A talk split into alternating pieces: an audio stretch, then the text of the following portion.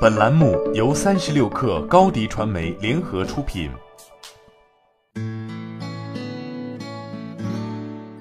本文来自微信公众号“李宇植美人”。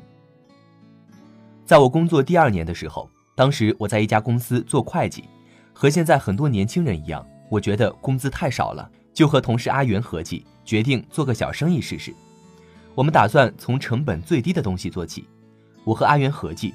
用身上积攒的五百元批发些发卡，下了班我们去出租屋的小区门口摆摊叫卖，看看效果如何。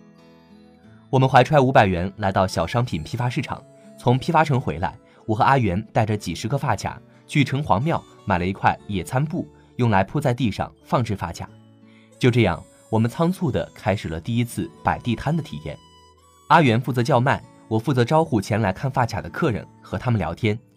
一开始还挺生涩，站了一个晚上也没有卖出去一个。后来其他摊主有的就很热心，和我们说了些怎样和客人招呼以及聊天的方法。慢慢的，我们体会到，不要小瞧街边任何一个小摊，每个不起眼的小生意里，原来都藏着各自的门道。我渐渐体会到，做任何事情，一是贵在坚持，二是贵在专业，唯有如此，才能享受到不错的回报。就像曾经不谙世事的我对摆摊这种事儿无厘头的痴迷一般，所谓隔行如隔山，我们看见的都是其他行业的光鲜，却从来不知道其中的门道和艰辛。在网络发达的今天，你去搜索做什么职业最赚钱，你会发现底下五花八门的答案层出不穷。可问题在于，如果缺乏一定的基础和定力，你只能沦为最底层的那波人，赚钱少不说，活得辛苦而且艰辛。因为任何行业真正赚钱的，也就是金字塔中上层的少数人，所以问题的核心不在于你选择怎样的行业，而在于你是否能坚定的积累下去。对于职场人，我最想给的建议是，永远不要想当然以为这个行业做不好，换个行业就能迈向成功一样。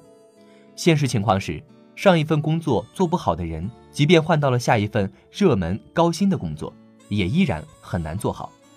你在目前的工作中之所以赚不到钱，很可能是因为，以你目前的能力和经验，多半只是停留在业余水平，连这个行业的门都没摸着，仅此而已。